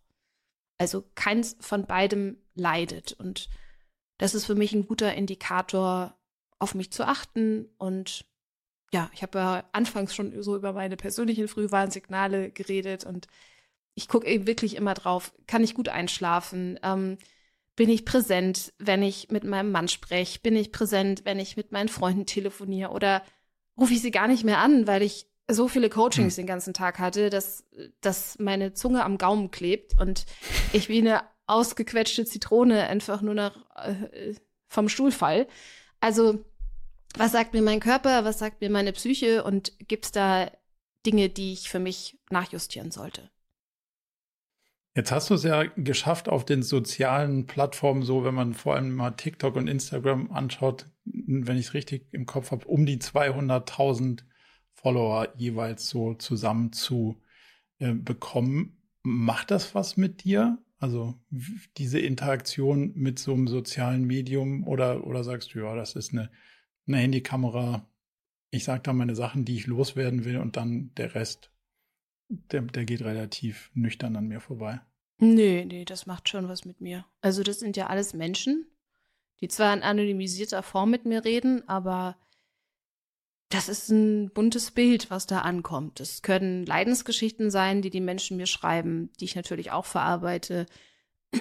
Das ist ähm, ganz oft auch ein positives Feedback. Das ist für mich natürlich total schön zu sehen, dass diese ganze Arbeit, die ich da freiwillig mache, äh, dass die ankommt und dass die, dass die auch ähm, ja eine Wirkung zeigt. Und es gibt, es gibt auch natürlich Kritik. Also es gibt Kritik auf allen Ebenen, die sehr übergriffig sein kann, die sehr persönlich sein kann, die meistens überhaupt nichts mit dem Inhalt zu tun hat, sondern die dann gegen mich als Mensch geht oder gegen mich als Frau. Und daran habe ich total zu knabbern. Also das ist für mich mhm. extrem schwer. Und das reflektiere ich auch regelmäßig ähm, und teils auch manchmal dann wieder mit meiner Community auf TikTok nicht so sehr, sondern mehr auf Instagram oder mal auch auf LinkedIn. Und ähm, ja, das bringt mich schon immer wieder zum Nachdenken. Und ich, ich frage mich auch oft, was davon von dieser Arbeit auf Social Media könnte ich vielleicht delegieren, was davon ähm, ist vielleicht auch zu nah dran. Also es ist ein ständiges Ausjustieren, mhm. Weil es natürlich was ist, was 24-7 läuft, was auch einen Druck ausübt. Der Algorithmus möchte immer wieder gefüttert werden. Der verändert sich auch ständig. Manchmal fühlt sich es auch wirklich willkürlich an, warum jetzt Inhalte ausgespielt werden und wann nicht. Und ähm, ja, es ist, es ist ein Job neben dem Job und das hat definitiv eine Auswirkung auf mich. Hast du da dir schon mal die Frage gestellt, dich wieder rauszuziehen, ein Stück weit als Mensch aus der Öffentlichkeit? Ich habe mir das immer mal wieder vorgestellt. Ähm, aber das, was mich antreibt, ist mir so wichtig, dass ich momentan noch keinen anderen Weg sehe, wie ich diese Öffentlichkeit sonst erreichen könnte. Also hm. ich möchte ja zeigen, dass psychische Gesundheit und auch psychische Belastung was total Normales ist. Und ich möchte zeigen, was hinter therapeutischen und mentalen Arbeiten steckt. Und das ist einfach eine super schöne Möglichkeit, das auf den sozialen Medien zu machen. Ähm, und ja, es kostet mich viel Kraft und es, es nimmt viel Zeit ein, aber ich, ich würde gerade noch keinen anderen Weg sehen, außer dass ich irgendwie es schaffen würde, im Jahr äh, vier Bücher zu schreiben. diese, diese, auch die müssen promotet werden. Ja, auch die müssen promotet werden, genau. Ähm, einfach so eine, so eine Reichweite damit ähm, ja, berühren zu können. Hm. Ja, und damit natürlich auch ein bisschen einen größeren Selbstwirksamkeitshebel zu haben, als alleine im One-on-One -on -One irgendwie wirksam zu sein. Genau, das war auch damals meine Anfangsmotivation. Ich, als ich aus der Anstellung kam und mich selbstständig gemacht habe, ähm, habe ich mich immer gefragt, ist cool, dass wir jetzt einen Workshop gegeben haben, cool, dass ich jetzt eine mhm. tolle Coaching-Session hatte, aber die Erkenntnisse, die könnten doch noch so vielen anderen Menschen was bringen und warum teilen wir die denn nicht? Also genau das, was du gerade gesagt hast. Warst du irgendwann überrascht von der Geschwindigkeit, wie das dann funktioniert? Also gab es so ein, okay, 1000 Follower, 2000 Follower und dann so, hoppala, was ist denn jetzt los? Oder ist das ja. alles so gelaufen, dass du dir, dass du da gut mitkamst mit der Geschwindigkeit? Also es, es war auch da komplett willkürlich. Und frag mich nicht, warum okay. ich äh, auf einmal so explodiert bin. Das ist ja auch noch gar nicht so lange her. Ich habe 2019 angefangen mit TikTok und Instagram und Mhm. Äh, also Ende 2019. Und auf Instagram bin ich super langsam, ganz stetig und organisch gewachsen. Also ich, ich hing, glaube ich, ach, was weiß ich, wie viele Jahre auf meinen 12.000, 13.000 Followern fest. Und letzten Sommer, ich glaube im Juni, bin ich innerhalb von wenigen Monaten von 15.000 auf 50.000 gewachsen, okay. weil irgendein Video viral gegangen ist. Und dann ging das so weiter bis Ende des Jahres, dass ich so bei diesen 200.000 auf Instagram ähm, dann gelandet bin. Und da stagniert es jetzt auch schon wieder seit Ende des, seit Anfang des Jahres. Hm. Und ich mache nichts anders. Also ich, ich, ich, poste meine Videos, ja. ich poste meine, meine Blogbeiträge, ich mache meine Stories. Und es ist für mich wirklich so, okay, der Algorithmus wurde wieder umgestellt. Dann kriegt man Macht ja auch so ein paar Insights mit und ja, Instagram pusht jetzt nur noch Reels, die auch in Instagram geschnitten sind und ich schneide meine, meine Videos aber woanders und ja, dann kursieren die ganze Zeit irgendwelche Gerüchte, aber es ist für mich extrem undurchschaubar und es ist für mich hm. wirklich hm. etwas, wo ich sagen muss, es fühlt sich einfach nach Zufall an. Und es hat nichts damit zu tun, wie, wie viel Zeit ich da reinstecke. Also ja, eine Regelmäßigkeit im Posten hat auf jeden Fall einen Einfluss, aber ich mache, wie gesagt, seit circa fünf Jahren das Gleiche. Und zack, einmal ging es irgendwie voll ab und jetzt nicht mehr. Und I don't know why. Sind wir wieder bei dem Thema von vorhin, dass es wahrscheinlich ein guter, eine gute Regel ist, darauf zu gucken, wie viel will man da reinstecken und was will man für eine Message senden. Und das kommt dann bei so vielen Leuten an, wie wer auch immer gerade der Meinung ist, dass ja. die Leute verdient haben. Aber, aber sehr spannende Entwicklung. Und das finde ich ja auch immer sehr charmant, wenn man dann auch mal so zugibt und sagt, hm, ja, ich habe was gemacht und das hat irgendwie so funktioniert, dann habe ich genau das gleiche gemacht, das hat anders funktioniert, jetzt mache ich immer noch das gleiche und es funktioniert wieder anders. Aber so richtig, richtig beeinflussen konnte ich gar nee. nicht, wo ich jetzt da bin. Und das, ich finde, das entspannt auch, wenn man immer sagt, so, oh, boah, wie haben die das alle gemacht? Die haben es rausgefunden und man selber noch nicht. Und wenn man dann rausfindet, so, so richtig rausgefunden haben die anderen es auch nicht, das macht ja das eigene Leben viel angenehmer. Von daher mm. vielen Dank fürs, äh, fürs Teilen von, ja, der, von der Journey. Gerne. Ähm, vielleicht so zwei letzte Fragen. Du hast schon ein bisschen am Anfang berichtet, was so deine persönlichen Routinen sind, um einen kühlen Kopf in dem ganzen äh, integrierten Work- und Life-Szenario zu haben. Aber was zählt so ganz explizit zu deinen persönlichen Routinen? Mhm. Äh, für mich ist mein Morgen sehr wichtig. Also ich stehe zwei Stunden vor meinem ersten Termin auf und dann trinke ich erstmal was, ähm, meistens Zitronenwasser oder Apfelessigwasser, manchmal auch ein paar Darmbakterien, weil ich mich sehr um meinen Darm kümmere. Dann mache ich Yoga und ich meditiere. Und das ist für mich was, äh, was mir wirklich, also was meinen Tag einfach extrem beeinflusst. Ich, es fühlt sich für mich so an, wenn ich mir morgens diese halbe Stunde für mich nehme, das ist wie so ein, wie so ein emotionaler Puffer, den ich aufbaue. Also, hm. das gibt mir extrem viel Kraft, extrem viel Ruhe. Es gibt natürlich auch Tage, wo ich das mal nicht mache, aber ich spüre den Unterschied sehr. Ähm, ja, dann frühstücke ich was. Auch da ist mir meine Ernährung total wichtig. Ich achte auch darauf, wie viel Koffein nehme ich zu mir und ist heute überhaupt ein Tag, wo ein Kaffee sich gut anfühlt und wenn dann wann? Äh, das habe ich okay. auch für mich rausgefunden, dass ja. es ähm, mein, mein Wohlbefinden sehr beeinflusst. Wie viel Kaffee sind da okay in deinem? Bei mir persönlich mhm. einer, maximal zwei. Okay. Und das auch am besten erst so ab elf. Ähm, ah, spannend.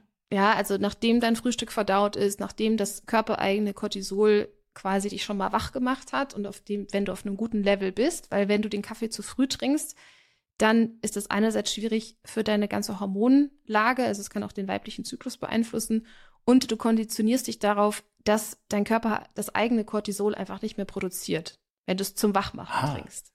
Spannend. Also ja. ich sagte immer, zu spät ist sch schlimm fürs Einschlafen. Deswegen ist bei mir spätestens um drei irgendwie Schluss. Aber dass zu früh auch ein Problem ist. ja, genau. Auch also, nochmal spannend. So zwischen 11 und 14 Uhr ist so Kaffeezeit bei Kaffeezeit. mir. Kaffeezeit. Ja. Okay.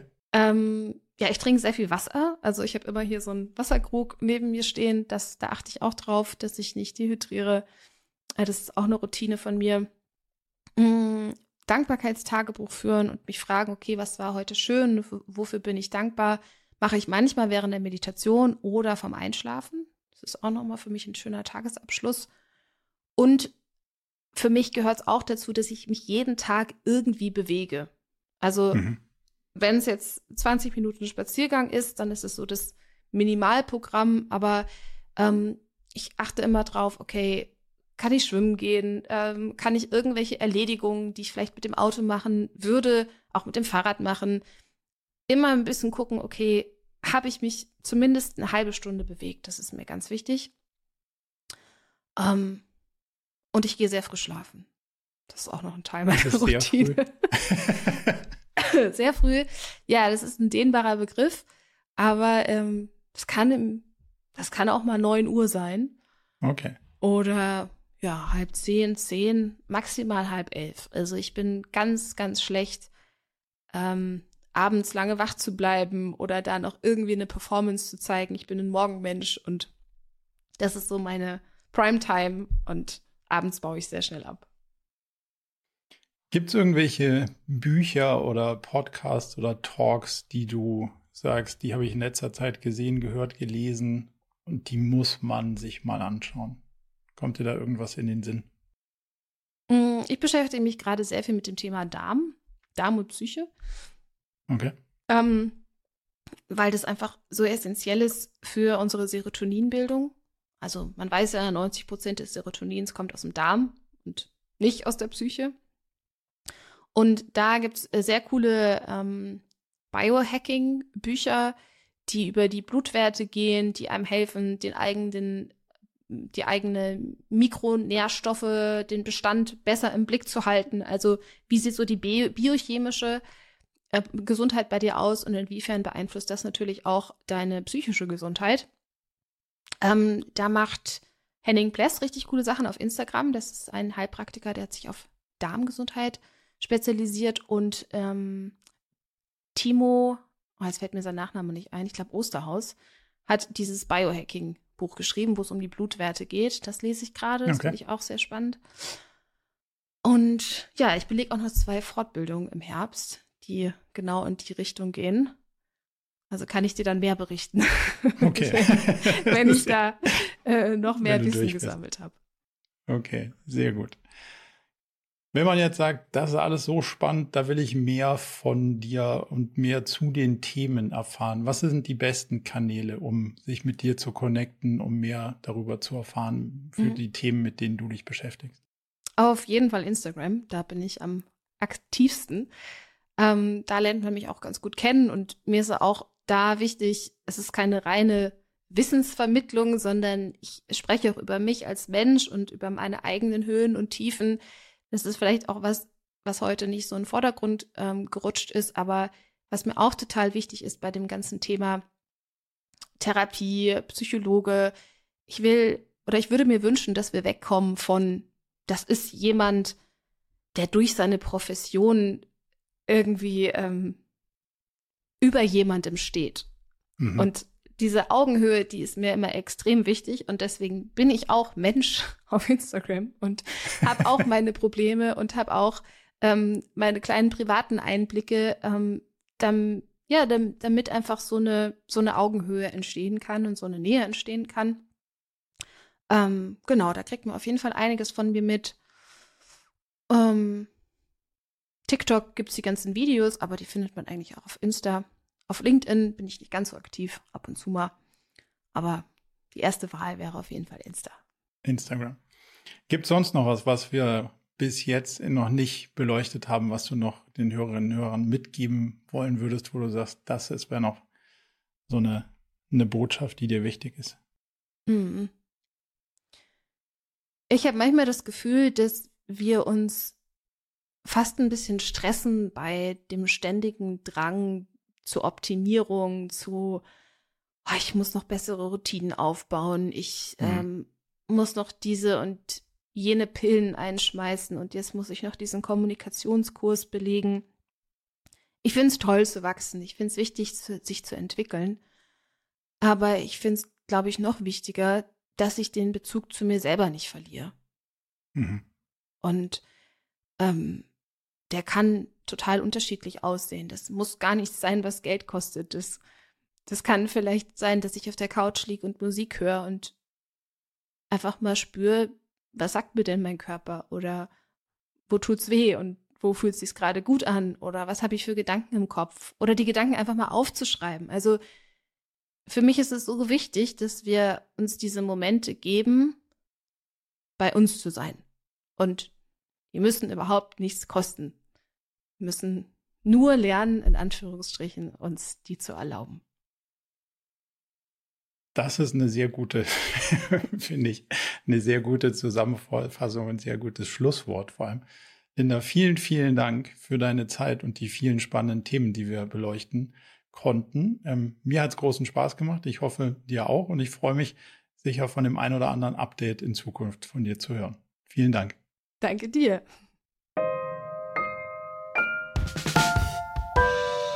Zum Abschluss noch ein kleiner Hinweis in eigener Sache. Wir haben ja nicht nur diesen spannenden Podcast, sondern auch einen Newsletter, bei dem wir uns versuchen, so aus unterschiedlichen Perspektiven dem Thema zu widmen, wie man eigentlich sein Leben und ein Unternehmen heute so wirklich führen kann und soll. Von daher gibt es da einmal im Monat ähm, ganz spannende Perspektiven und natürlich kriegt ihr über den Weg auch immer mit, welche neuen Podcast-Episoden stattfinden, welche Events wir vielleicht online haben und viele andere Sachen. Von daher meldet euch am besten gleich zur Mailingliste an unter murakami.com/newsletter.